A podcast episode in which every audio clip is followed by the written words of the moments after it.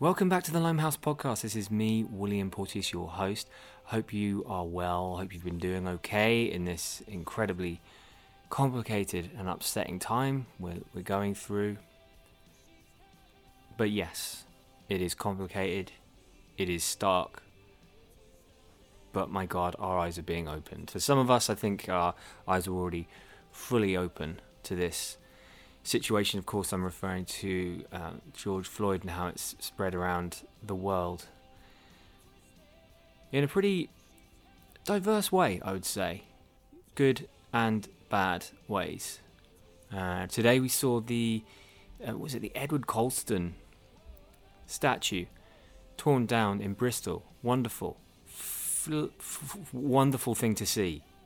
Uh, The, the, the fact that this country, this nation of ours, has never really properly addressed the slave industry. It, it was it, it's beyond me that we've never really properly attempted to make dialogue with that part of our past. And I hope we do. I really hope we do. I thought we were doing that around Windrush.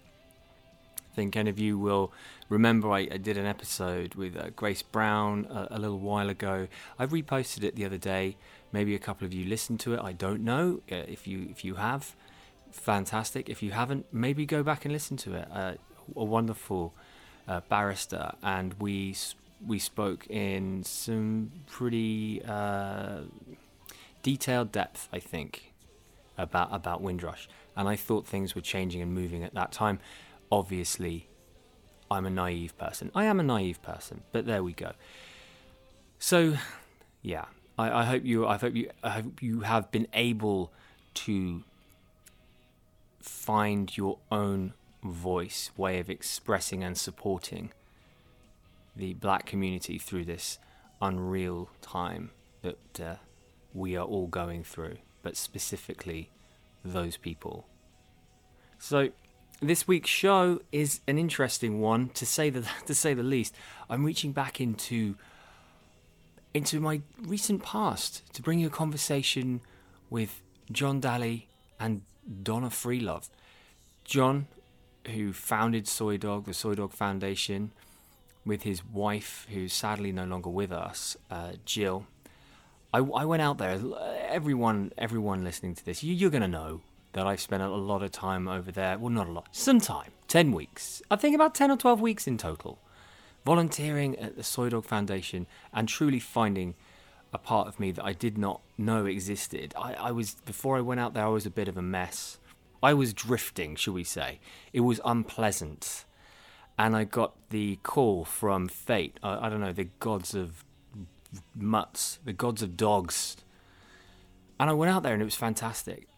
So I had an immediate bond with the animals out there and some of the volunteers, some of the people that worked there. I, I was lucky enough to spend quite a lot of time with, with Gill, toing and froing from the sanctuary, just sharing some, some moments with her. And um, I never I never met John, not really, not properly. Maybe maybe a few conversations here and there. And so the past few weeks, uh, having spoken with John about about his journey, it, it's been very eye opening and, and it's been very emotional. And I and I think the story that John and Donna talk about in this in this week's episode is, is what is very heavy. It's very heavy stuff. John has um, has brought you a, real story here, guys. This is something that I I don't think. I, I've spoken to some people with some pretty intense stories, but th- this is really something else, and we we cover a lot of subjects. Obviously, we, we, we cover cover their personal relationship, how John and Gill met, and we go through to the the kind of grassroots, which I really love, the grassroots s- setting up of the sanctuary, and the various people involved, and and then even move through that into the um, terrible, unbelievable story uh, about Gill and how she she lost her legs, which is extraordinary, deeply upsetting. And then we, we, we cover it all. We go through uh, even the tsunami that was.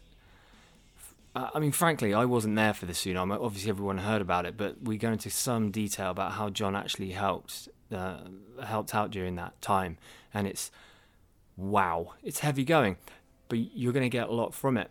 And if you are moved by it, and even if you aren't moved by it and you just want to be a nice person, I suggest you go and check out their website, and that's soidog.org. So, how are you spelling soy? I'll tell you. S O I. It is, yeah, it's like that. It's simple. S O I dog.org.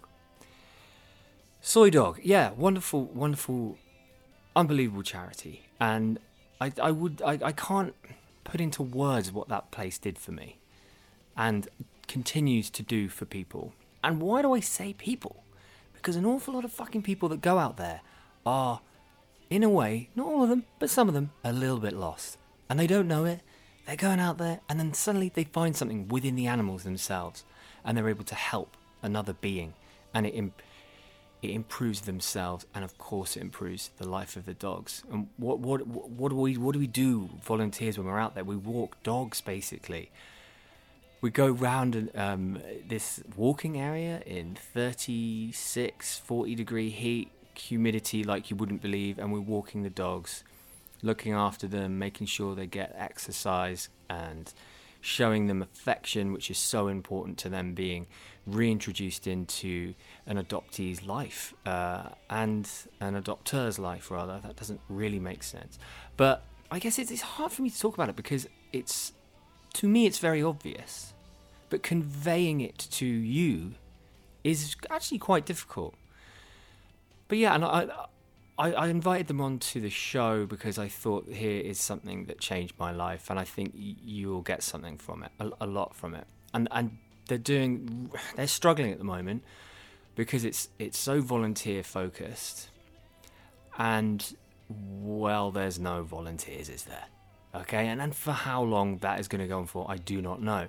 But what I do know is that they need some help financial help. You know they're they're they're having to buy land basically to build new areas so the dogs can essentially live and exist. Otherwise, they're just dying on the streets, getting hit by cars or really abused. And there's the dog meat trade that's still going on, you know. So there's a whole there's a whole spectrum of requirements that obviously nearly always fundamentally boils down to money. So if you enjoy this show, please visit the website soidog.org and just think about a contribution. It never has to be massive. Just just something. Just something. But yeah, thanks for that. And I, I really hope you enjoy it. But just do a little bit more housekeeping. We do uh, obviously have previous uh, episodes, and I wanna I wonder what you were thinking of the Ralph Brown one because I love that. That was a great chat we had there, wasn't it? I I did I enjoyed myself thoroughly. I couldn't believe how lucky I was to be talking with that guy. And I, you know, what did you get from it? I, I personally felt, um, having listened back to it, that uh, there's so much detail and so much nuance that I just wasn't picking up on when I was doing the interview at all because you're I'm freaking out the whole time. I'm worrying about how, how I'm coming across and, uh, and if the Zoom connection is going to break. But I, I hope you enjoyed it, and uh, if you feel like sharing it with a buddy then that would be great. You know, you know how much that means to to developing a show like this. So if you can do that, that'd be wonderful. But um, yeah, and I just finished a, a conversation this morning with Paul Salopek. Now Salopek, but if if you don't know who that guy is, dear God, check out Out of Eden. Out of Eden is an incredible venture. That a man's walking thousands upon thousands of miles you know, for, for, like I think I think he's going to be doing it over like the next ten years or something and it's it's truly mind blowing what he's doing. So I've had a really in depth chat with him. He's got the backing of um, National Geographic and other institutions, and it's it's truly remarkable. That my goodness me, but that more on that another time. But yeah, for now, that's pretty much it. Of course, as always, please do check in with my website where you can see my short film and comedy pilot, and that's at somedaysarediamonds.co.uk. That's named after a Tom Petty song, isn't it now? Yes, it is. And at the moment, I think we can all agree that some days are diamonds and some days are rocks. And it's fucking rocky at the moment. But if you want to cheer yourself up a bit, go and watch that short film on there. It's somedaysarediamonds.co.uk. Onwards and upwards, guys. And like I said, if you feel like donating at the end of this, soidog.org, it, it'd be a wonderful thing you could do at this particular moment in time for some doggies that are in need. Okay, look after yourselves. Take care. Bye bye now.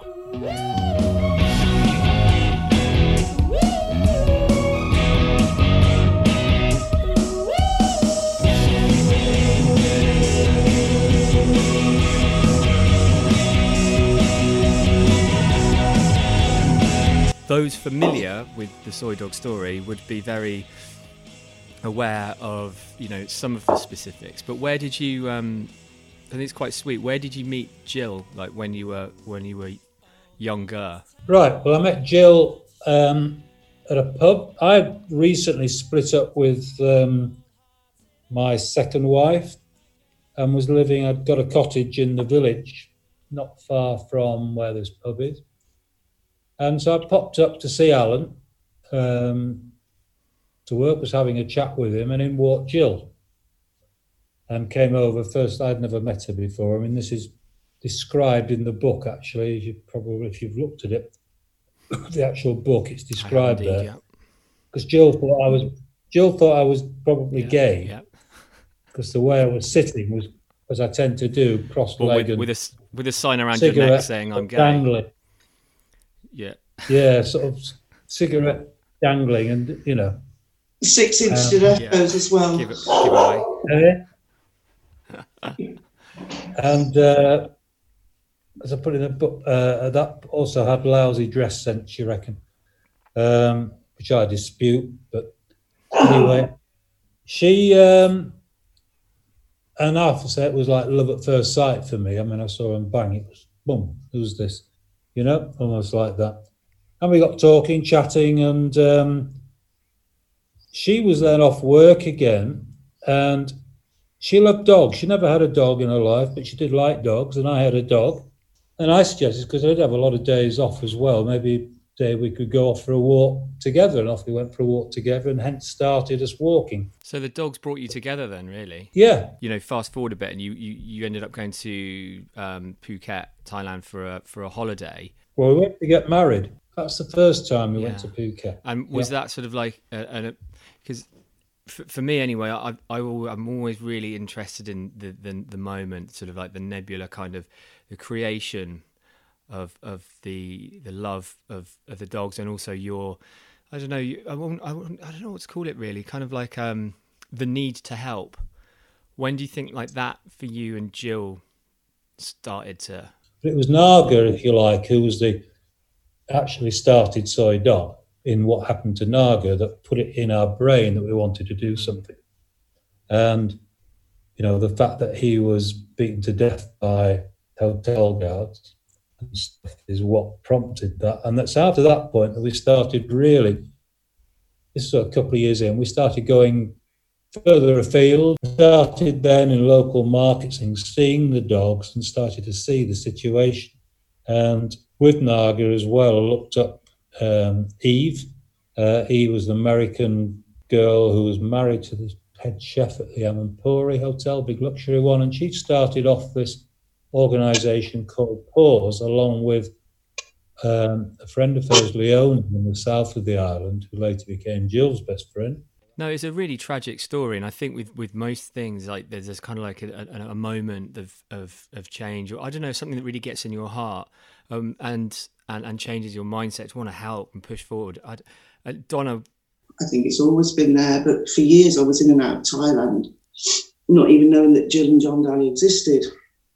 Um, it wasn't until the onset of Facebook, or when I started using Facebook, which was about 2008, I think, that I started looking at Soi Dog Foundation and really did get quite obsessive about reading it really, particularly the dog meat trade, because I, I absolutely knew nothing about this industry. Yeah. I mean, of course, it's good and bad things about social media, but for me personally, thank heavens for Facebook because I think I went about in my life in a, in a bit of a bubble, not knowing half of what went on in the world and the reality of some of the horrors. Of course, some people don't want to know about it, and I understand that, but I needed to know because I couldn't be aware of this crime against animals and not not do something to help. So Gill and Gill and I had this pen pal thing going on by email, and this friendship blossomed, and it was um, sort of what I'd call that sister from another Yeah, mister going on. It was, uh, you know, when you you're not related, but you just chance upon someone that you can talk to about anything and trust each other, and and and one of those where you can just sometimes read from each other's eyes what you're thinking, and I loved it, absolutely loved it. I'd worked in quite a cutthroat environment for years in pharma where what I'd consider to be real compassionate people were few far hmm. between. You know, you're surrounded by a lot of BS. So to be graced with this unique character full of love and full of beings and as wise as any owl was quite a gift, Yeah. a true gift. And you know, that's not to say that we agreed on everything because we Yeah. absolutely didn't. But we didn't fall out, we just disagreed, then we moved on. Then she'd say, I told you so, even with, even if she was Yeah. wrong, which to be fair, not Yeah. very often. Um, so yeah, thank, heavens for Facebook, and the same with with, with a lot of um, things that we know about now that, that we would never Yeah. have known about without social media. It's just opened up this whole world where you are aware of things and you can do something rather than nothing because you're sitting in ignorance. what amazes me in the book is just this this lovely what's painted really well is the, the lineal um, emotional journey that John and you and Gill go on to get to the to the and and also the people that you interact with to get to the first uh, incarnation of not incarnation, but you know, of, um, the Soi Dog Foundation, like how you find how you find the site and what have you, and also using the experience that you've gathered neutering dogs or just you know trying to help dogs along the way to set up the Soi Dog Foundation. Um, because there is there's so much cool little intricate stuff in the book, but that's that's going to take a long time to describe. If we could just jump, Soi Dog existed when we moved to Thailand. I mean, Margot had started it in Bangkok in the neighborhood. Basically, she came up with a name and registered in Holland, but she was very low, small, you know, I mean, she was just doing dogs off her own bat. And she moved to Phuket at the same Yeah. time we did. So I met with her, helped her on that, and obviously got other people to help as well. I'd been looking at what people were doing, and the majority of people were just feeding dogs. So it was that was it. I mean, even Leone, Paul's what they were doing, they were allowed to take four dogs a month, I volunteers, to a vet to have them sterilised. But I mean, it was tiny numbers. But at that point, it was very much, yeah, you need to sort the root cause of the problem. And if you just feed stray dogs, then they go, you know, more appear, more appear, and more appear. The suffering increases.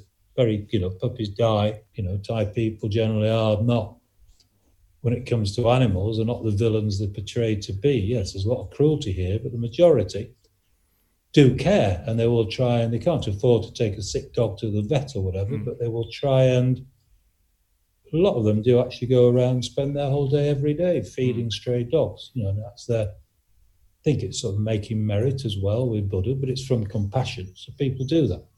So you're not going to stop it. But with Margaret, it was very much a case of beginning right, sterilisation, and that's what we agreed with. I agreed with it totally. That is sorting the root problem because if all, in effect, if you sterilise all the dogs in an area, they're not reproducing, and that population will then die out.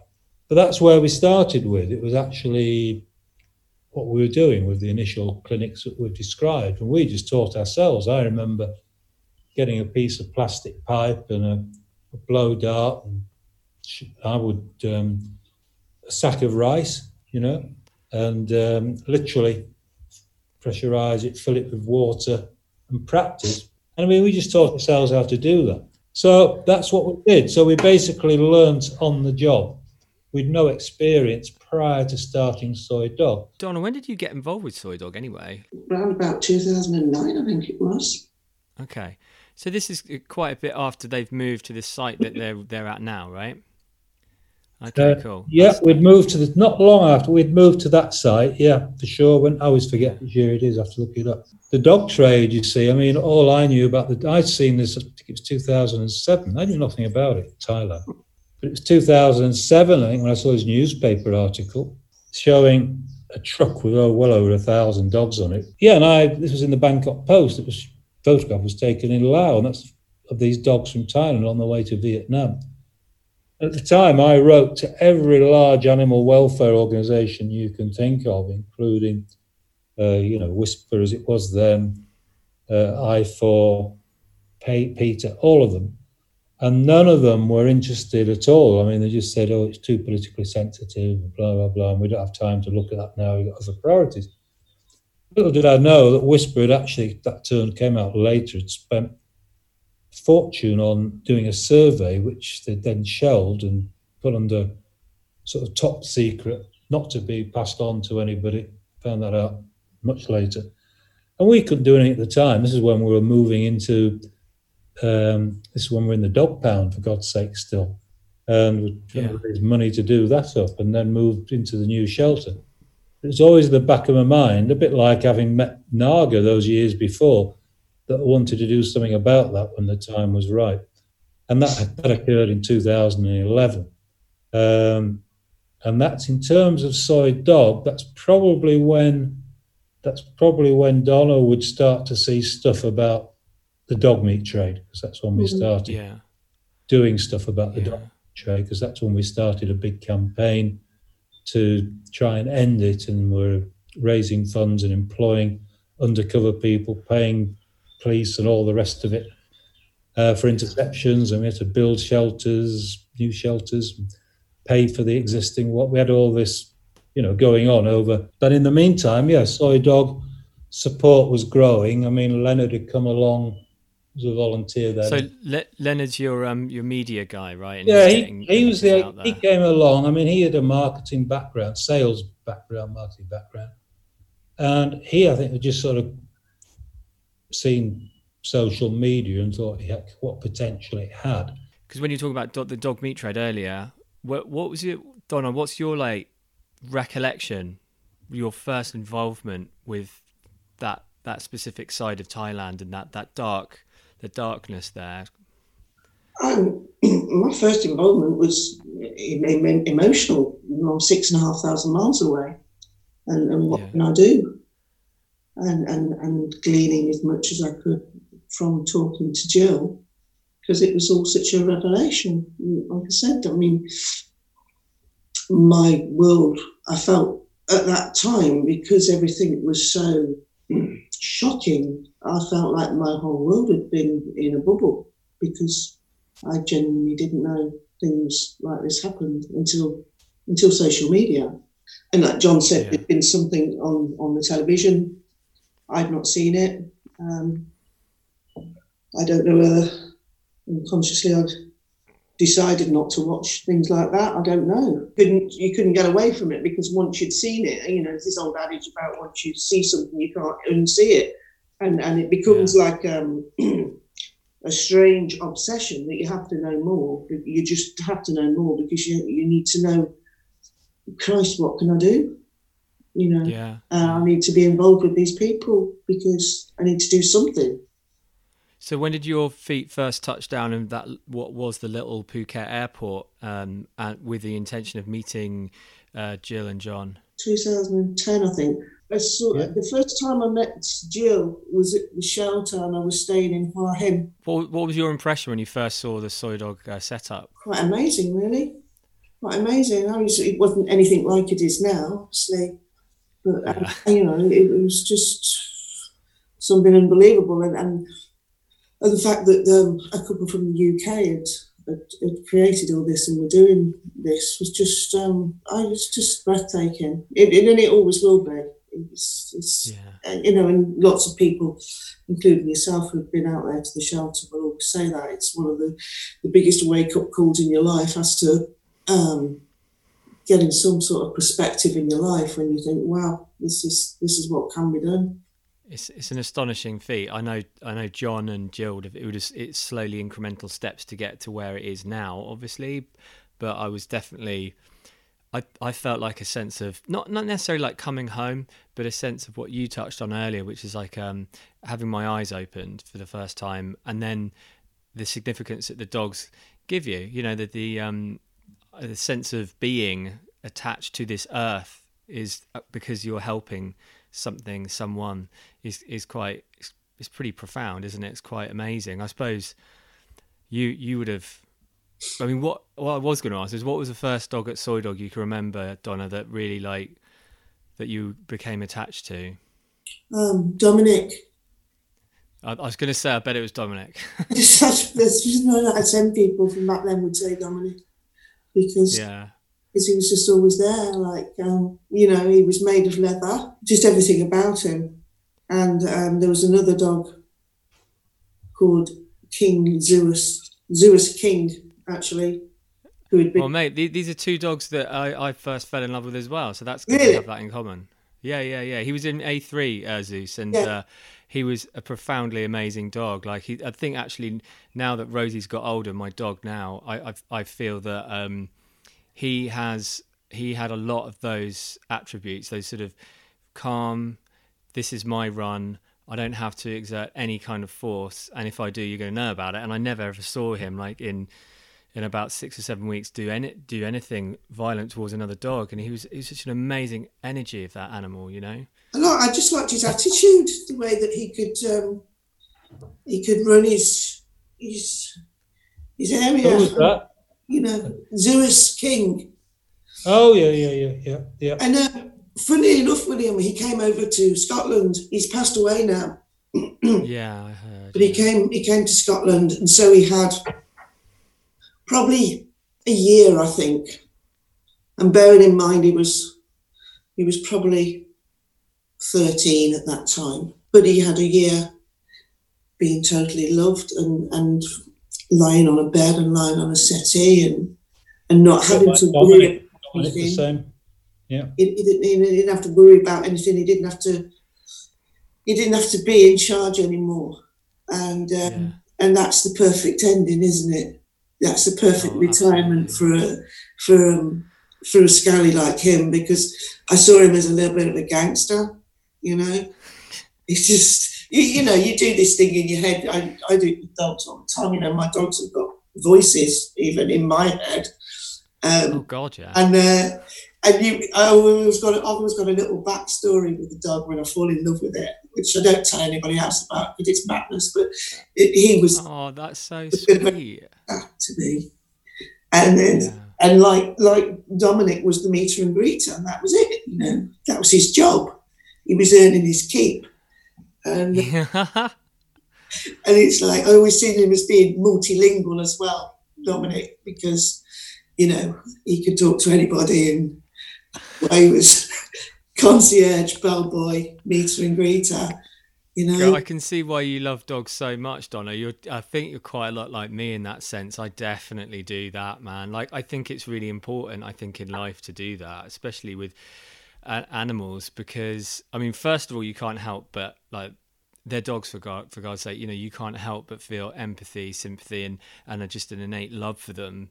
The way they've evolved, even just as a species, it's kind of like they are meant to just go straight to your heart. And um, but then, yeah, you give them voices. I've got voices for Rosie and Arlo, and I, I, they're out, they're out, man. They're out of my my head. They're out on display around the house all the time. I'm doing Arlo's voice and Rosie's voice. It's it's it's great. I love it. But um, I know when I first went to Soi Dog, I, I noticed that um, Gill didn't have legs. I was like, wow. And it wasn't known back then, really, for me, at my anyway, that, that this this how that had come about. Um, and I know it's such a it, it's the the only reason I highlight it because it's such a profound story, and then also still went on to do such incredible things with, with John. John, how how about how how about you just describe that? I know it's really horrible or ghastly, but how did uh, Gill come about with that terrible accident? Well, I mean, it was um, it was a mobile clinic at Bandon, it's because we had I think it was three vets, Canadian vets over, and also some nurses, and they were good vets, so we could do a lot of dogs. So myself, Gill, Margot, were all out catching, and uh, Gill, this American guy, sort of Rambo type, he thought of himself as he always came with a bandana around his head and night guys and all the rest of it.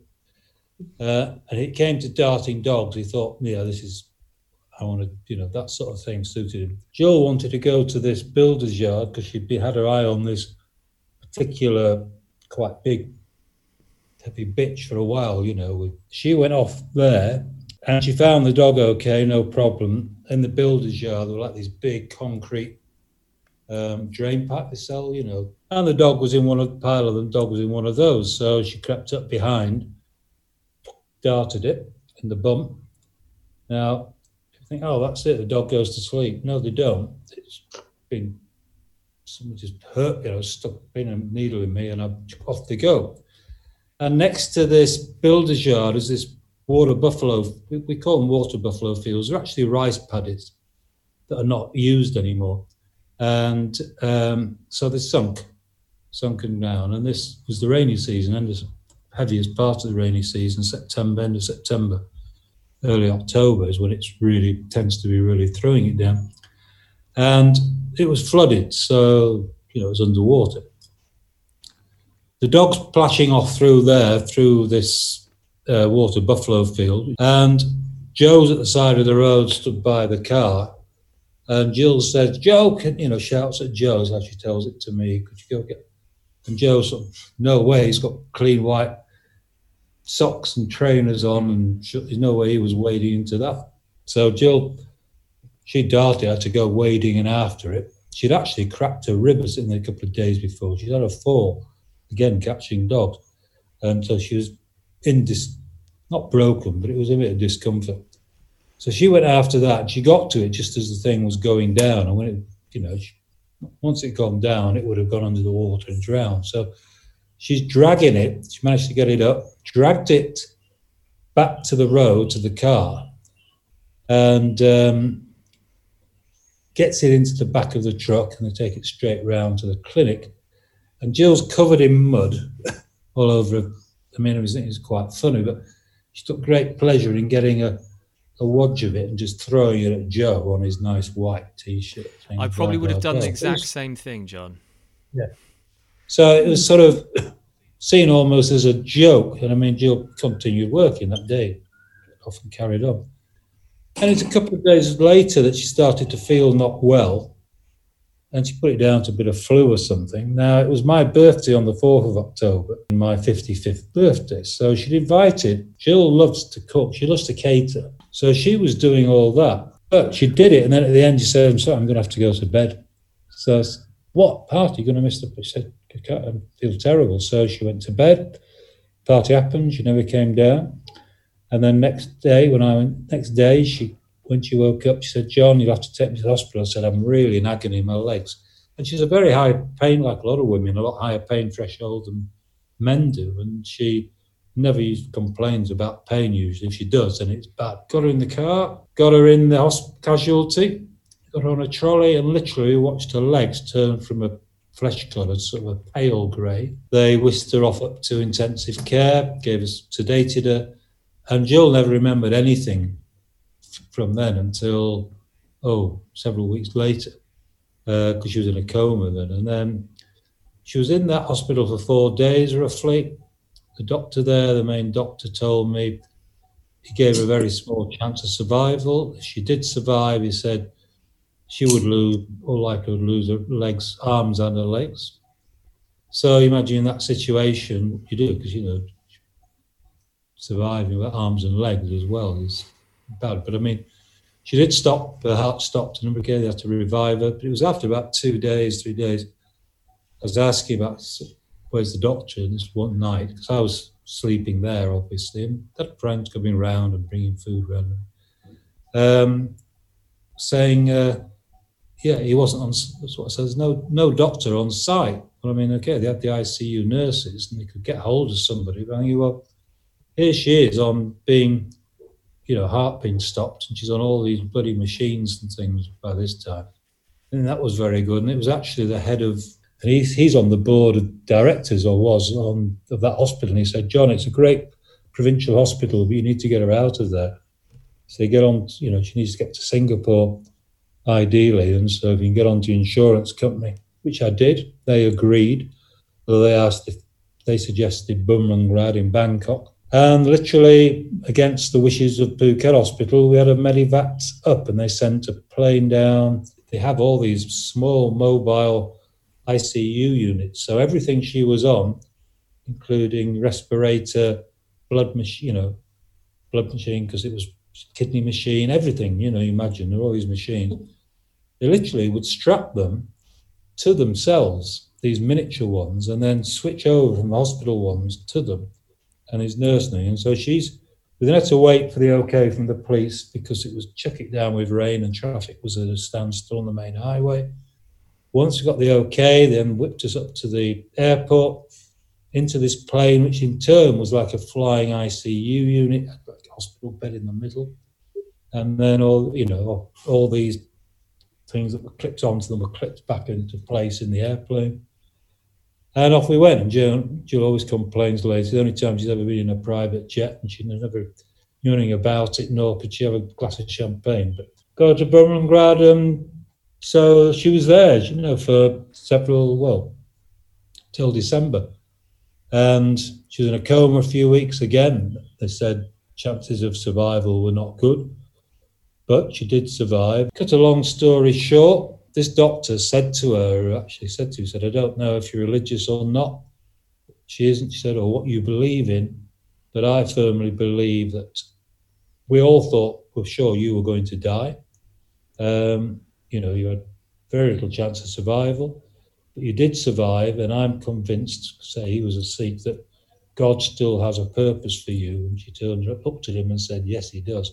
And he actually said to her, It's the dogs, isn't it? Because he was already aware of the dogs, because hospital room was full of posters and cards, and people had signed big cards and things, all soi dog and everything there. So, you know, that's a, a little side story. Um, yeah, I mean, when she, initially when she went into surgery, she was back on a normal ward then, and the doctor told her he hoped he might be able to save. You have to take certainly, uh, you have to take this one leg off below the knee, and uh, best below the knee, and the other he thought he might be able to save, but have to take part of the foot off, but at least it'd make it easier for her to walk. And the first thing she said when she obviously she woke up of the leg, and they hadn't. Um, so that was obviously emotional time. Very famous story then, which I think I put in the book, and Donna knows very well, where I, I more or less would say, come on, pull yourself together, you'll be right, and we'll get you walking, and you get legs, and blah, blah, blah, which went down, as you can imagine, like a lead balloon. It's very, very much a men are from Mars, women from Venus thing. All Gill wanted was sympathy then. You know, she was grieving, in effect, loss of her legs, and she wanted sympathy from me, and all I'm being is my normal, practical self looking for solutions to a problem. Um, let it go down well. And she, she said to you, Donna, she said, I'll let him forget that and I'll uh, use it when I. Uh, Yeah, she Yeah. said she always kept it up her sleeve. It was a trump card to throw at you. Yeah, yeah. Can you could, did Donna did uh, Gill ever confide in you in how much like what it was really like to be a double amputee in Thailand in that heat? That's not something that Gill would dwell on at all. I mean, it was obvious from spending time with her. You saw the pain that she was in. You saw, um, particularly her stumps when she took her prosthetics off. If you saw them, uh, you, you wouldn't believe the effort to even walk on prosthetics. And it's something you don't think about until you know somebody that does it. Um, yeah. Yeah, she is I mean, it was interesting, William, earlier you said about Gill being disabled. I mean, she wouldn't, she didn't consider herself disabled at all. Um, Yeah. You know, she would argue that she's not disabled. Um, and that's strength of character in somebody, isn't it? Um, yeah, but it's not something she dwelled on um, because it was just a way of life for her. And it was um, Mm. something she dealt with extra- in an extraordinary way because I, I, I don't know. I don't know. It's um, it takes a strong strength, strength of character to um, Mm. to overcome that and um, and focus on on something much bigger than pain because pain is so all encompassing. When you when you feel pain, it's very very difficult to focus on anything else. But she did it to the extreme. Um, she focused on things that um, that became more important to her than um, falling apart, which which a lot of people would have done. Um, so, you know, Yeah. full of admiration, full of admiration. But I remember them saying to us that, that learning to walk again, having lost both, is like not double, it's three times as hard as when you lose one. And I've seen people at the prosthetic company where she used to go with one leg, you know, guy walking quite easy. One, it, it didn't seem too bad at all. Difficult to tell. With two, it's it becomes three times as hard. And I remember them saying to her, majority of people in Thailand in your situation actually don't bother with legs. They just stay in a wheelchair for the rest of their lives because it's it's too difficult uh, Yeah. to get about in to learn to walk and the pain involved in walking with artificial legs on in this climate. It's easier to be in a wheelchair, but I'm pretty sure you're not going to be one of those people, are you? And she said, "Damn bloody right, I'm not." And um, she um, always made a she once she got those legs i mean she never stopped practicing practicing until she could walk and get off those stop using her. She had like sticks with three prongs on you know to, to start with. Got Yeah. photos of that obviously. And then onto single sticks and then eventually nothing or then one and then none. And she was determined she wanted that wheelchair up in in the attic you know in the loft and never wanted to use it again, which she didn't. The only time she ever used was when she had to go to Bangkok, and she never used her own, but she would have to. Um, she would borrow one there while they were messing around with her legs, so she'd be in a wheelchair while they did it. And it was going to take a day overnight. She'd borrow one of theirs and might wheel her around shops and whatever. And then the only other time was airports, and she made a point of saying, if you can't take advantage of situation, then what the hell's the point of not having any legs. And she would, when she checked in, she'd always say yes, she needed assistance. And to save herself having to walk often long distances in the airport, but also you get first on the plane and first off. We used to be first off as well. But but what she found was uh, if she wasn't first off, she, she'd say, don't worry about the wheelchair, and she'd walk off. She didn't want to be in queues. Uh, she'd rather walk than have to be in queues. But it was a case of getting whisked through immigration, which you do do in your wheelchair. They wouldn't take straight through. She'd go use Yeah. the wheelchair because it was basically why not? And I could just stay with her. So it got us through immigration quickly. That was the purpose of that. Um, Yeah, well, you know, I, I, I know. Yeah, that's that's practical. um, so she thought, if you can't take advantage now and again, why not? So that's what she used to. The only time you'd ever see her in a wheelchair until her very Yeah. days, you know, literally the last week of her life. Um, Yeah. you know, I mean, this is it's, it's, I think that's what is so fascinating for people. I when I, I when I first came to Soi Dog, I couldn't believe it. I just it was actually quite. I know this sounds crazy, but it's actually quite intimidating because I think she held herself. You know, she really had that presence, right? But also to know that someone doesn't have any legs is walking around, Mm. yeah, like f- like Douglas Bader or something, without even a walking stick, and is just command. You know, just commanding ev- everything. It's just You extraordinary. even go to sit down with you. You know, you offered Gill a chair, she'd snatch, she'd snap your head off. You know, Yeah. be at things, and you'd think, well, I'm knackered. I don't know how you're feeling. Why don't you sit Yeah. down for a bit? Absolutely not. Well, yeah, I mean, I, I remember driving. She used to drive me to the restaurant sometimes, and um, I was like, "How you, you're driving? How is how you do, you do it with your feet and everything?" I just couldn't. It was absolutely amazing, you know. No, she But had, I think that I've- was a big thing for her. It was a big thing in her life because she loved her independence. The thing for me is, after all that horror that you both went through, you then you can then get the, the tsunami, which is Yeah. I, I what what the hell? We'll have to flash past that because it's just there's again we've only got so much time and but that is extraordinary and how you were involved in that. I I you know I mean helping pull b- bodies out and, Yeah, well, and line up dead bodies in, in Gill was body down at the hospital as well, in because she couldn't obviously do that. But she did go down to the hospital in Takua Pa. Same hospital used in that, actually, the actual hospital used in that film about tsunami with, um, uh, it was quite a good Ewan, Ewan McGregor. Yeah. Yeah, yeah, that same hospital. And she was down there um, counselling. Basically, she's not a counsellor, just talking to people. You know, people had lost people. There were people who had lost legs in the hospital ward and stuff like that. So she didn't know what it was like to, um, you know, be in a tsunami and go through. But she knew it was like to lose legs and whatever. So and she could comfort people, and she did that initially there, two three days, and then we went back to the dogs. But then Gill continued doing that in Phuket Hospital same hospital where she initially went, Bangkok, Phuket.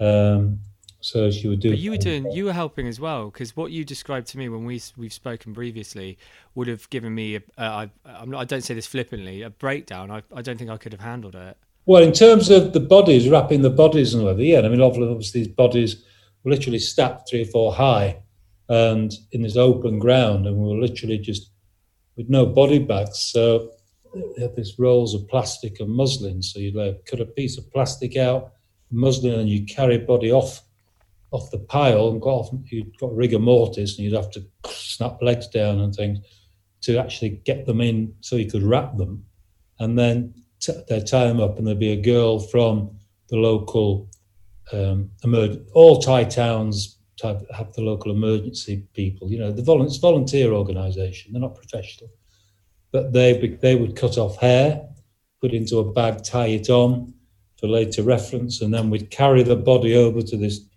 new pile, which was under sort of a cover tarpaulin, to wait for removal. Um, that's what we did, and you used to have literally, yeah, skin coming off in your hands as you were moving. Fuck. But the st- the smell never got off you, you know, for a long time after. Could still smell it, you know, it was still on you, even smell of death, basically. It's a sweet, sickly smell. And um, yeah, that stays with you for quite a while. So, you I, know, I bet it three does. babies and things. So yeah, it was pretty horrible. But I mean, you just have Yeah. to, you know, focus on what you're doing. I think that's what people do. I mean, people who are, I, you know, I didn't find it. Might sound, might sound callous or horrible thing to say, but actually find it probably no harder than being somewhere like Nakhon Phanom, where you've got thousands of dogs and they're dying in droves around you. You know, to carry Mm. dead dogs out is just as, if not more, upsetting to me than doing that because it was just a job you had to do. These people were dead and it was just something that had to be done. I don't think that sounds hard at all. They're all souls, you know. Yeah, Yep. yeah, exactly. Yeah, I was going to say, I was going to say exactly the same thing. You know that that you've invested your soul in them, like, and vice versa, and you, you it's it's tragic. That's absolutely tragic. But that's such a profound picture you you paint, John. I don't, I, I mean, I know you you are way way more pragmatic than me, and by the sounds of it, most people in terms of just being able to get on with that. So that is that's truly it's heroic effort, my friend. I presume finally, you know, you're able to carry on with with, with Soi Dog and what have you. Oh, this only Um, went on for when- about three days, and then they had these professional teams arriving. They, come, they were coming from all over.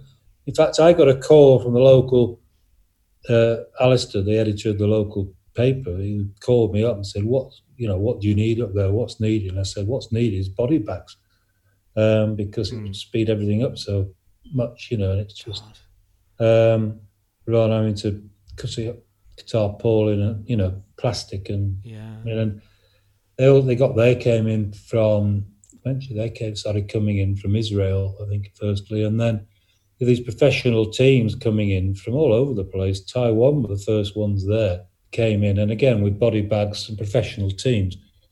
Plus the Thai army were down there as well. Then you know they were coming down and getting more involved. So Yeah. we were able to leave it to them. It was just at that moment in time, it was just chaos. Uh, nothing. Yeah. It was just a case of people, trucks were going out all around and picking up bodies, bringing them back to this area, and literally just tipping them out, you know, onto a pile. You know, and that's it was like sounds awful, but that's what it was like. Uh, yeah, that is horrific. I know the But tragic scenes where we went to this hotel as well.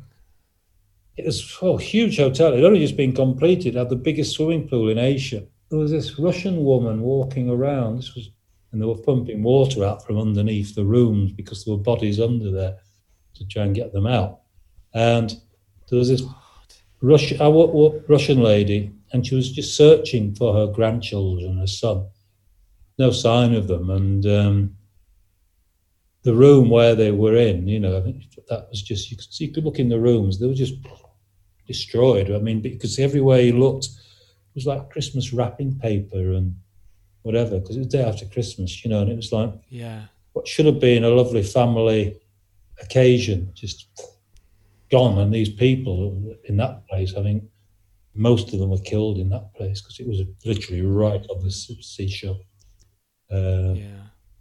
So yeah, horrible place scenes, but No. I don't really look back on it. Some people say, "Oh, it's you know, it never leaves, stays with you for life." I mean, it does it does come back to you at times if people ask you. That's an army, yeah, but it's not something I see often, and yet still see visions, see scenes I've seen in terms of the dog meat trade, whether in reality now or in um, even on film. You know, things I've seen, which they Yeah. touch back more than that. It's funny, strange, but there you go. So, so Donna, when did you like to move on? When did you first come and realize I'm going to work for Soi Dog, and in what capacity was it? Were you like like me, more like a volunteer for a little while, and then slowly moved into helping? just evolved like with everybody else from being a volunteer and then just getting more and more involved.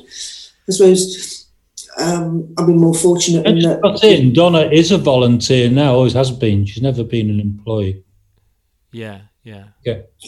Um, so it just evolved from there, and um, I was fortunately uh, in that I was able to retire earlier than most, and um, so I could put more into it. in in terms because I know a lot of people want to know about soi dogs involvement within the dog meat trade because that's what got me I got I saw a video um is it what's it called with the uh Ricky Gervais and Dawn Yeah, I didn't know. IDK recall that. I didn't know I didn't know yeah and um I mean the the involvement if you could speak a little bit about soi dogs involvement in the soy the, the in the uh, meat trade of the dogs my Maya was very clear. I was determined. This is, almost a personal thing. After seeing that photo, that would end the- end the dog this dog meat trade in Thailand from Thailand to Vietnam. That was the prime objective, initial objective.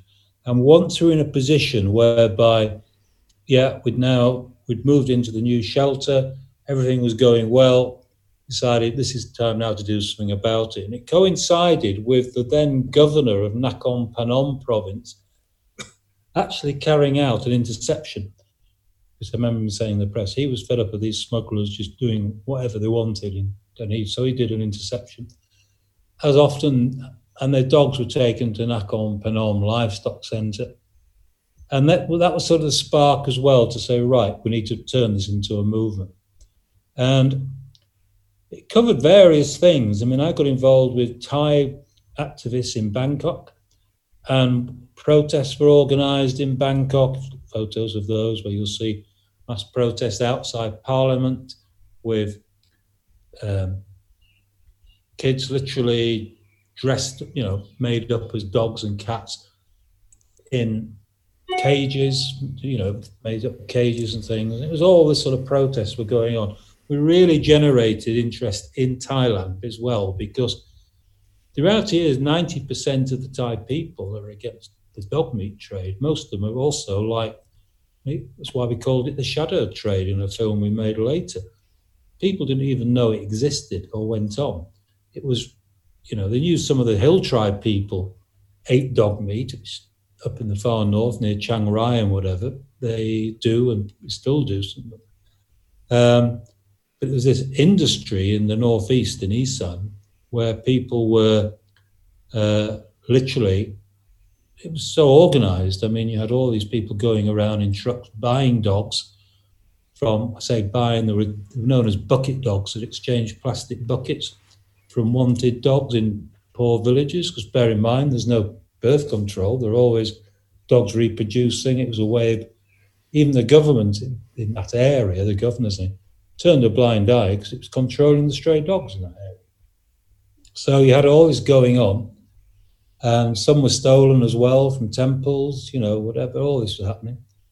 But the reason it happened up there was because of Tha Rae is the centre of it. It's basically a Vietnamese town in Thailand. It has a Roman Catholic Mm. cathedral, a nunnery, and all this. And that was the centre of it. All the borders with Laos, the Mekong River, is all around that area. You know, it's all from the north to south. So that's why it became the centre of a trade with Vietnam. And there's still a trade with Vietnam today and lives, you know, wild animals. The way we then got involved was we got people we knew from Bangkok and elsewhere who had connections who were keen on stopping the dog trade. We were, but they hadn't have the ability to do it or the finance to do it. They knew what needed doing. And so we financed them and they recruited local villagers as informers on the basis of they would get paid rewards, as would the police and the Royal Thai Navy, mainly the Royal Thai Navy, Mekong River. It's nowhere near the sea, but they had the Mekong River as part of their border control. So the border control people were also offered rewards paid for by Soi Dog or paid for by us. And we would also, when the dogs were intercepted, generally they went to Nakhon Phanom first and then moved to a different one.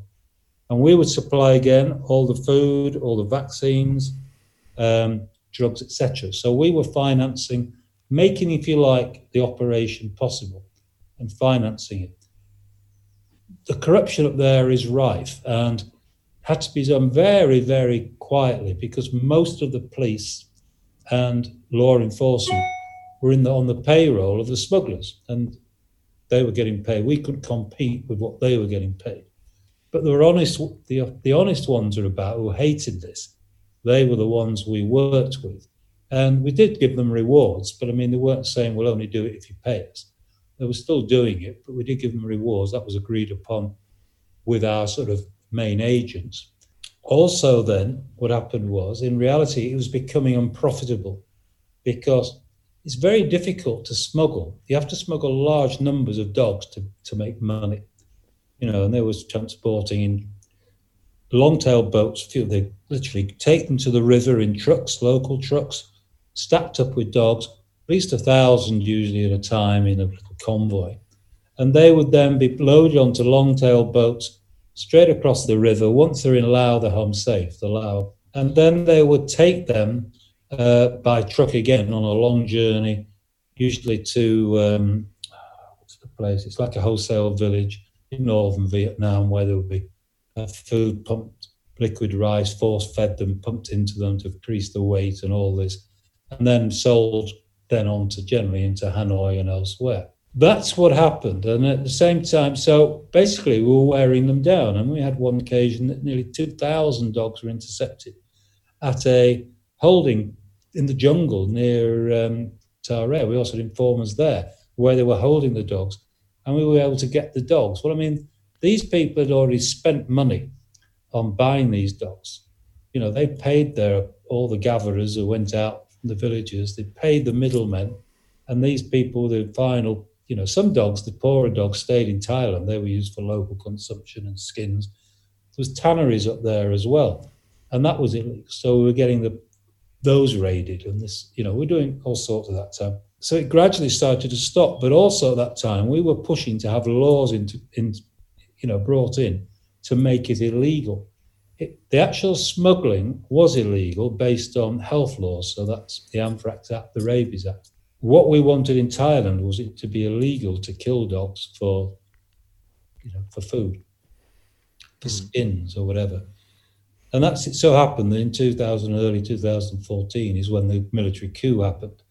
The generals took over, and there was an animal welfare law making very slow passage going through Parliament. But they came in and decided they wanted to push some popular bills through. So it'd be good for their image. So that's what they did. And we we actually I went meetings with Secretary to the main man and all the rest of it. Very nice English educated colonel he was at the time and other generals uh, in the who were working took, took over all the ministries, everything. So we got them to back pushing this bill through Parliament. So that's how we got the law brought in, which makes it in effect illegal now. What do you? I mean, that's such an accomplishment. It's it's almost a little bit overwhelming for me. Donna, what what are you thinking? Like, because I know you you would have known about this for a lot. Obviously, you, you're well versed in all this anyway. But what are you thinking when like you're hearing these stories for the first time, like John, like what John's just described and their work that they they've done, and, and you obviously subsequently been involved with. Oh, I'm not made of the same stuff as John and Gill are. Very few people are. So at this end, when I started to read and quite get obsessive about reading about the dog meat trade, it was very, very dark, very dark period in my life because you can't get it out of your brain and you're not even there and actually doing anything about it. So, hmm. you know, this is this is the sort of stuff that this couple and those around them that uh, at that time helping them are made of, and it's quite unique. Because I, Yeah, I don't know I don't how know how you physically do all that. Because you know they're seeing it with their own eyes, and, and I'm seeing it through them, but I'm not actually there. You know, and the same with tsunami, isn't it? You know, everything that John said there, whether you know neither of them would would acknowledge the fact that they're they're anything but a normal couple, but they are actually quite unique people who um, who are made of tough stuff. But you wouldn't know it because they're so um, kind and empathetic, and you know. But there's something Yeah. very very strong in there, uh, a strong will that if they see something, they're going to do. They're going to do something about it, not just sit in their armchair flicking through Facebook and and and making comments. They're actually going to physically make it their life's work to to do something. It's amazing. How do you how do you think Donna like Soi Dog is so good at getting the the message out and and getting people involved um, and spreading the word? How how how do you think they're good at that?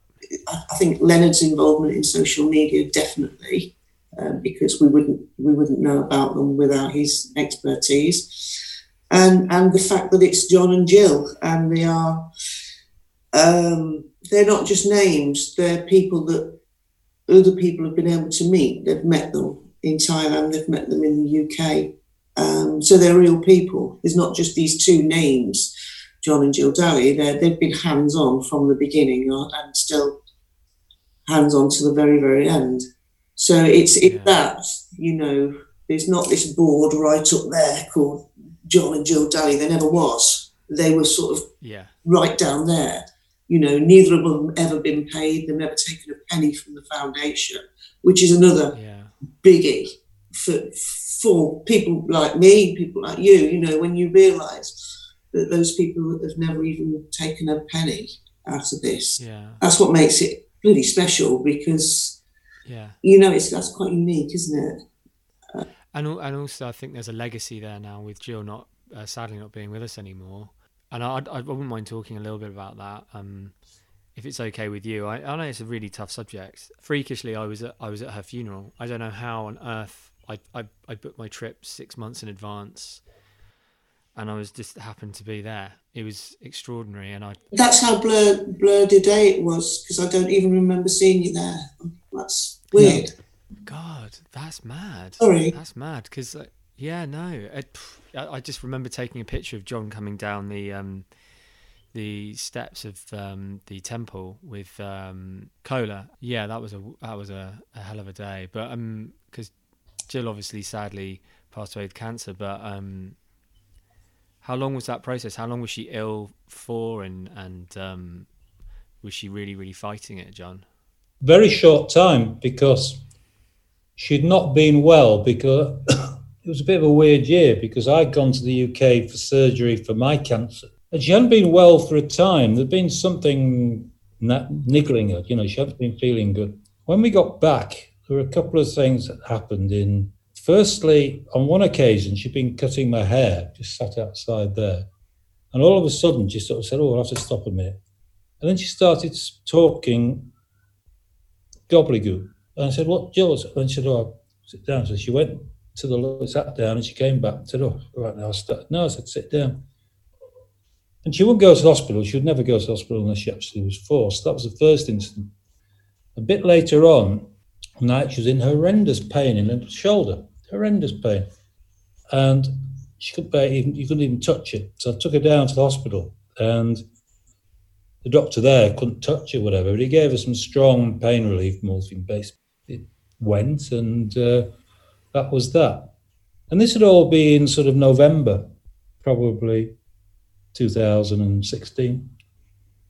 And then she went to see a doctor to try and get to the bottom of things. And this doctor in December saw him, her in December, uh, saw her again in January. I you know, I was with her and I said, well, you know, what is it? Why do you think she's feeling so ill? And she said, don't know. She said, there's nothing, we can find absolutely nothing wrong with her. She's, bloods are okay. I've got my, her x-ray here. That's clear. Everything looks fine. So, and she said to you're going to be living for many years. You don't have to worry about everything. You're, you're, you know, you're okay. You just, and it was a, and I said, well, look, can't we, you know, try and get to the bottom of it? I said, what about a scan? She said, not necessarily. You don't need a scan. Why would you pay for that? I said, anyways, that was that. So a couple of weeks after that, she had another of these turns where she was again cutting my hair. And very nice doctor, very thorough doctor, to say, looking back for a change. She suspected from the symptoms, Gill may have um, having epilepsy or whatever, or was it epilepsy? Anyway, she put all these probes on her head and blah, blah, blah. No, it wasn't that. So I'm sending you for a scan. Came back and her head was full of tumours, all of brain, full of loads of small brain tumours, but they were secondary tumours. And so, and she got a chest, she had the expert in, the very same doctor had been her head doctor when she lost her legs all those years ago, still there, didn't look any different. And he's looking at the chest x ray and, you know, it's a tumour.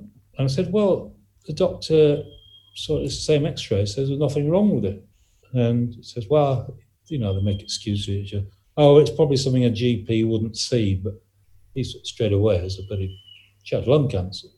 And also, also be everywhere else. I think it spread everywhere by then. Can I can I just ask, um, Donna? You obviously you what was your memory of that time? Um, when they when they had the the diagnosis or the prognosis that she had little time to live, um, John sent me a message. I can't remember in what form, whether it was a text message or whatever, and, and said that this was what it was, and this this is how long she's got, and at the end of it, he just put Gill knows everything. Of course, yeah, why wouldn't she? Because Gill wasn't the sort of person that wouldn't have demanded that she knew everything. So he, he was sort of tipping me off that she knows. You don't have to not talk about it with her because she knows. And um, that was probably about sometime in the in the in the night, in the middle of the night, and reading that you don't go to sleep. I come, I came downstairs and sat with a cup of tea, thinking, shit. And I remember sat there, cup of tea after cup of tea after cup of tea, because you don't know what to do with yourself, do you? Because it's yeah, no, of course, it's well, yeah. two, three hours afterwards, I'm still sat there in this stupor, and the, the phone rings, and it's Gill, and it's um, it's unbelievable, really, because it's um Right. Um, I don't know what he's. I don't know what he's told you. I don't know what what they're all saying and, and what impression you've been given. But I'm not going anywhere. So uh, I don't want any tears here. Uh, I'm not going anywhere. You know me. You know I've thought bigger things than this. You know I'm not going anywhere because I've got things to do. We've all got things to do. Uh, anyway, how's your back? That sort of summed it up, really. How's your yeah. bloody back? And yeah. unbelievable. Yeah, no, I can, I can well imagine she. I'm not yeah. sure she accepted that she was. That was it.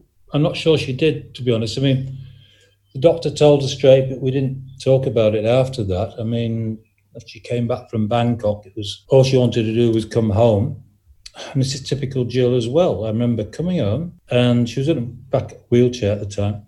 She was in the kitchen and on a just like she was at Christmas, years before. She was in the, on her knees on the wheelchair in the kitchen.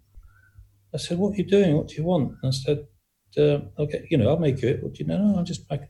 Oh, the other thing, yeah, she wanted to go shopping. She wanted to go to the shops. I said, "No way!" I said, "You can't go to the shops." I said, "What do you want to go to the shops?" So I I just want to go out. I said, "I've been stuck in that bloody hospital for two weeks, and I want to go out." I said, "Well, I'm not taking you out. It's crazy." I said, "You know, well, I'll take myself then. I'll get my legs and I'm going to drive." And I said, "No, you're not." And uh, you know, I mean, literally, I had to put my foot down. But she was very stubborn when she wanted to do something. That was that. She was going to do it, but she never. But she got well. I mean, she couldn't get to the bathroom on her own. So I mean, I, you know, I nipped out and got a commode and all this, and then I'd get her onto the commode.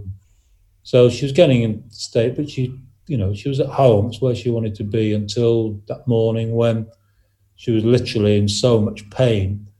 We had to get an ambulance to, or you know, we got an ambulance coming up, and then took her in and they gave me the choice basically. We can put her in intensive care on a, on a ventilator, keep her going, or we can put her in a normal ward, normal room in a ward and give her palliative care. They made it quite clear that she was going to die whatever. So I made the decision for palliative care not to keep her alive. It's a horrible decision to have to make.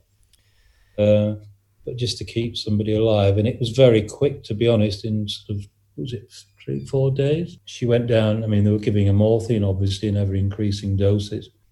And it was, I had Miss Saigon playing at the side of her bed, and I was there all day. And Yao, our maid, would come as well. And then I got a private nurse in. And uh, I just knew up to one night, I rang Yao up and said, Don't bother coming tonight. I said, I'm staying. And, uh, I stayed, and that night, yeah, she she went. Uh, I just suddenly knew she was going to go that night. Uh, so Can you remember, that's it. can you remember like the last sort of? Can you remember like the last moment you shared together, like a, a me- like a meaningful moment, or was it something really small? Or In terms of meaningful moment, we couldn't communicate anymore at that time. She couldn't communicate. She Yeah. couldn't get herself to speak. I mean, it was pretty horrible because we had to always, literally every 30 minutes, 40 minutes, I'd be getting a nurse in. We'd have to uh, suction out, you know, fluid out of her lungs, which must have been horrible for her. You could hated it, but she couldn't breathe without. I was just with her, and I knew. And she sort of sat up. She sat upright. Put my arms around her, and um, she died. That was that. I just held her and uh, stayed there for longer, and uh, eventually, yeah, they had to come and uh, yeah, the doctor came, pronounced her dead, and they needed to do what they needed to do, and uh, that was it. Until she came, she she'd made she'd written on paper. She knew she was going. I mean, she'd written on the back, honestly, you know, where she'd written on the back. It's in the book as well. Photo of um, what she wanted funeral wise, but she did not want a body taken to a temple, which is the normal thing here. She wanted it to be taken home, which we did. And I, again, it's a Thai thing. I went with her from the hospital home. And sound crazy, but it's a Buddhist thing, all the rest of it. You have to, to do with ghosts and things, I think have to talk to her all the way from the hospital to the house, telling her what direction we're going, where we're turning, and every all that carry on. And then put in the house, and the coffin was here, and the, and the you know laid her in the coffin, and um, yeah, she was here. Was it three days or so before the actual funeral took place? Okay, I'd just like to add, like, thanks for that. That was very emotional, and uh, it's really hard to hear, actually. Um, but um, what was? Uh, sorry, I've, I've sort of like completely lost it. Basically, um, I just remember when um, I first heard about Gill, and it was it was ridiculous because I, like I said, I I had connection with her, and I I don't think it was a a profound one. Like I, we spent I've, I've probably been soi dog maybe 10 weeks over in total. But there was something about her that just it was very matriarchal. I can't explain it. And um when i found out i i was just it really floored me really floored me. And i think a lot of people around the world felt like that. And Donna, would you be able to like maybe expand on that a bit, like why you think Gill was so well loved and why so many people were so devastated? Because she was one of those people. and I'm not just saying this because she's gone, but she just had this thing about caring about everybody more than she cared about herself. And, and everybody knew that. Everybody that met her knew that. And people who hadn't met her knew that through other people. She just had this, I don't know, humbling, bloody empathy about her that, particularly for the underdog, really. And whether it was to detract from her own upbringing, you know, she'd had a tough life, a very tough life, all her Mm. um, until until she met John, and then other bad things happened to her. But you know, at least she'd met the love of her life and, and had that. But her upbringing was appalling. So, you know, you would think when you've had that sort of upbringing and life has been that tough that you'd be quite hard. But it was completely the opposite. Mm. She went the other way, right? She just completely went the other way. yeah. completely the other way. Not just for animals. You know, people people do. People But woe don't. betide you, woe betide you if you you. I've seen it with people at Soi Dog. If you were you stepped out of line in the way you treated those animals or whatever. Didn't take any prisoners at all. My God, she you'd know. I mean, I would never take her to. I would never have taken her to say Hanoi to see actual dogs being sold for meat and butchered and this sort of thing. She would have killed somebody. You know, Mm. she'd have ended up in locked up in prison. There's no way she would have just could have taken that in, you know, and had just done nothing. She would have been grabbing the knife off the butcher and, you know, letting dogs. She'd have gone berserk. I, I, my opinion. Yeah. I just know what she was like. There's no way could have she would have she would have had to have done something. You Yeah. know, not Yeah. you know, never mind going home and then biting to change it. No. If she was on the spot there and then, she'd have to do something about it. Absolutely. Yeah. That, that's without a shadow of a doubt. As far as you mentioned the matriarchal figures, mentioned of course, as far as the shelter staff were concerned, there's a lot more now, but no matter how many, they all thought of her as Mama Joe, particularly the Burmese. You know, again, this is the underdog thing. These are the poor Mm. Burmese loved her, you know, really did. And she, yeah, took care of them. Sure, I mean, she's confided in Donna a lot in terms of you know, personal demons and things in terms of bulimia and all that. I mean, you know, we didn't really talk about it much. Yeah, I knew about it. I knew when she stopped. Probably again, that's a weakness on my part. I didn't like particularly. I knew how embarrassed she would be or how horrified she would be because she'd she was hiding it. I mean, like, I, I, I get it because of her past. She was, um, she was adopted, right? So like that. I mean, and then she had the problems with reaching out with to her mother again and, and facing further rejection. Yeah, just rejection. The rejection. and also her own, also adopted mother. You know, I mean, today her Hmm. her mother would never have been allowed to adopt a child. I don't think she'd never got through the interview unless she was very clever because she was never a loving mother, put it that way, and she was always. Apparently, it was the father that couldn't have kids. You know, he was. Her mother always blamed and held over her father. You know that Mm. that she why she couldn't have children, you know, and um, uh, her and her children, and her sister were obviously adopted, both of them. Um, so they were it was never hidden from them, which is how Yeah. it shouldn't be. But uh, Yeah, it's. It, I mean, how like it, it's an interesting dynamic um, that you guys have. I think um, in terms of you, Donna. You know, you being able to support and listen to her uh, emotionally, and and and John, like. You know, not in a negative sense, but not not as adapted. And we're all different. You know, we all we're all able to deal with things in different ways. You know, some people are able to like fucking wrap up dead bodies in body bags, and some people aren't able to, you know, talk about feelings or, or what have you so easily. It's it's such a weird way the makeup that we're in, well, the way sorry the way we're made up. and Gill and I were very much Gill and I were very much opposites in many respects. Other respects we were the same. Hmm. In effect, we were both one for I since I was a child for the underdog. You know, in those days, somebody was being bullied, I would step in. I had this a mild sort of compulsive disorder whereby I would pick up bits of paper or stones off the pavement if they're on their own, you know, hmm. literally. And I used to get into trouble with that because I'd get home. Where have you got the money from for buying sweets? And I haven't been buying sweets. The evidence is there, more or less. Didn't realize I wouldn't. I picked those pieces of paper off the street because in my book they were lonely. My childhood and upbringing thing was I built walls, you know, and Mm. basically, boom, Mm. no one's getting in, and you don't, you know, if you don't, you don't get hurt. Whereas Gill was very much the opposite. She was out there. She believed in you should show your emotions. You know, if you're, if she was angry, you knew it. If she was sad, you knew it. If she was happy, you knew it. You knew straight away what emotion, you know, what state Gill was in just by looking at her. I've seen a soi dog come strut at me once, and literally, she was so angry, she was almost foaming, literally. just just really briefly like um how soi dog with the shutdown with the lockdown rather how how how are things affecting it and We've had a major appeal, which has been successful. Basically, a, a major appeal to the major donors as well, on the basis of how it is affecting us. And the main way it's affecting us is, uh, yeah, okay, we've had to shut our doors to people. You know, that's because of social distancing and everything else.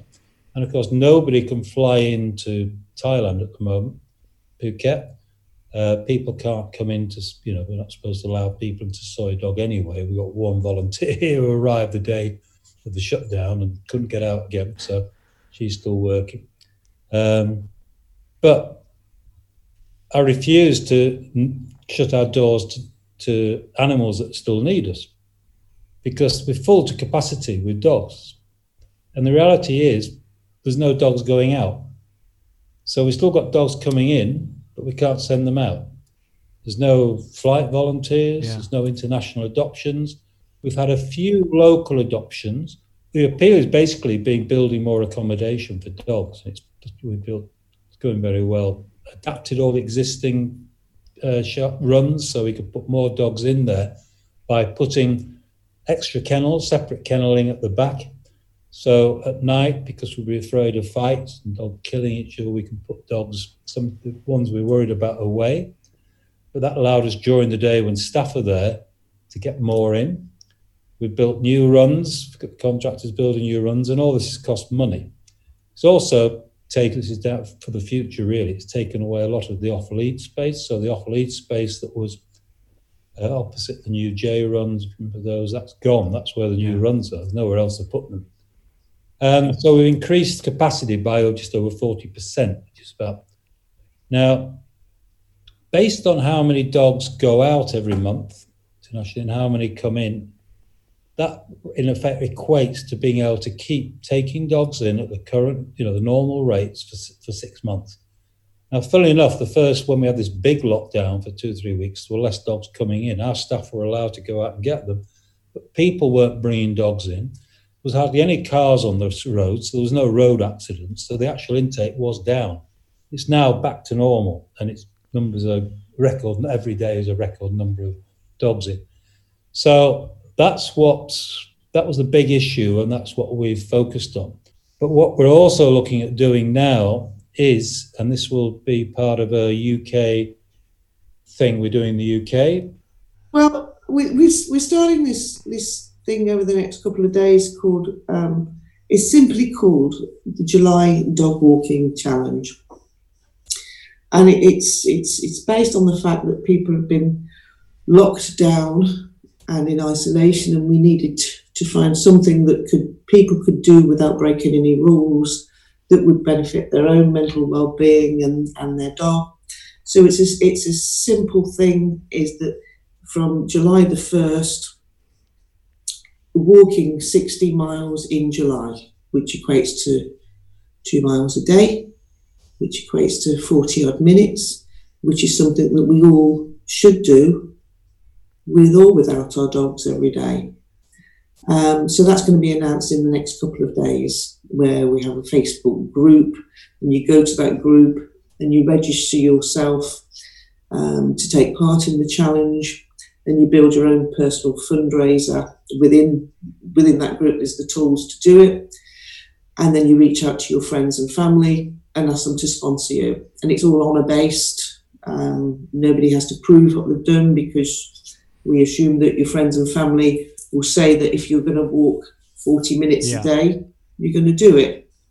Uh, it's it's it's a new way of fundraising to us because we're hoping that because we've made an investment in in Facebook sponsored advertising that we reach out to people far further out than this the current what we call the soi dog UK family. So we're hoping to attract new people into the fold. Um, and it's just like-minded people who have got a dog or even haven't got a dog you can walk no dog you can walk yourself you can walk somebody else's dog Uh, but in in the large i i i- in the main the people that the, the the ads will be geared towards and will pick up on it are people who want to get out in the fresh air want to do so, something for charity Yeah. and, and have a dog.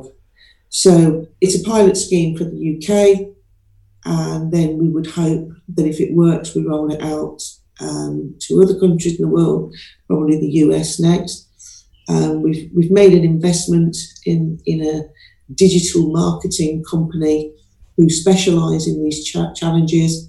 Um, they've done a few with Dogs Trust that have worked very very well, and we're hoping to learn from this um, company, this digital marketing company, so that when we move on, we can learn to do this ourselves without having to invest in it.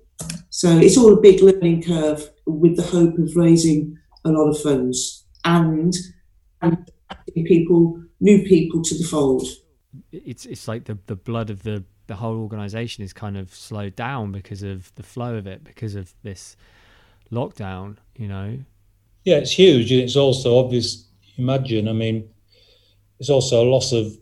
I mean, obviously, we will we've lost donors because people have been out of work, and also when people visitors we get a lot of visitors now. We've been so highly rated on Facebook. These are tourists, and these people do donate and they do buy merchandise. So that's another source of income. Has gone, so it's. Um, you know, it's a case of really we do need to try new things to, to, to maintain the work we're doing. Because obviously we want to.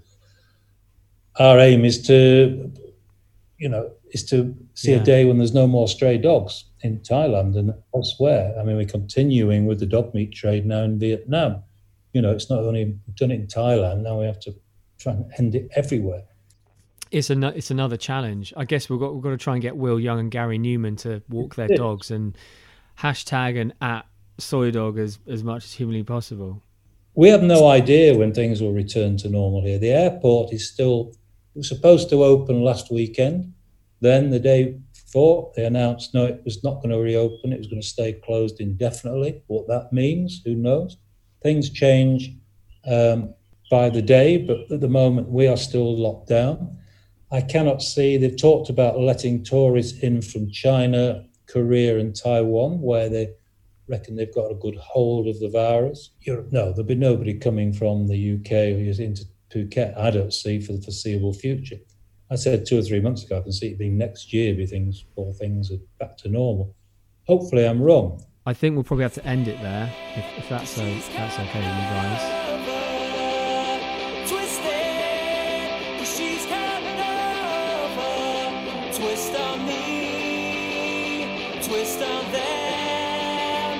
Twist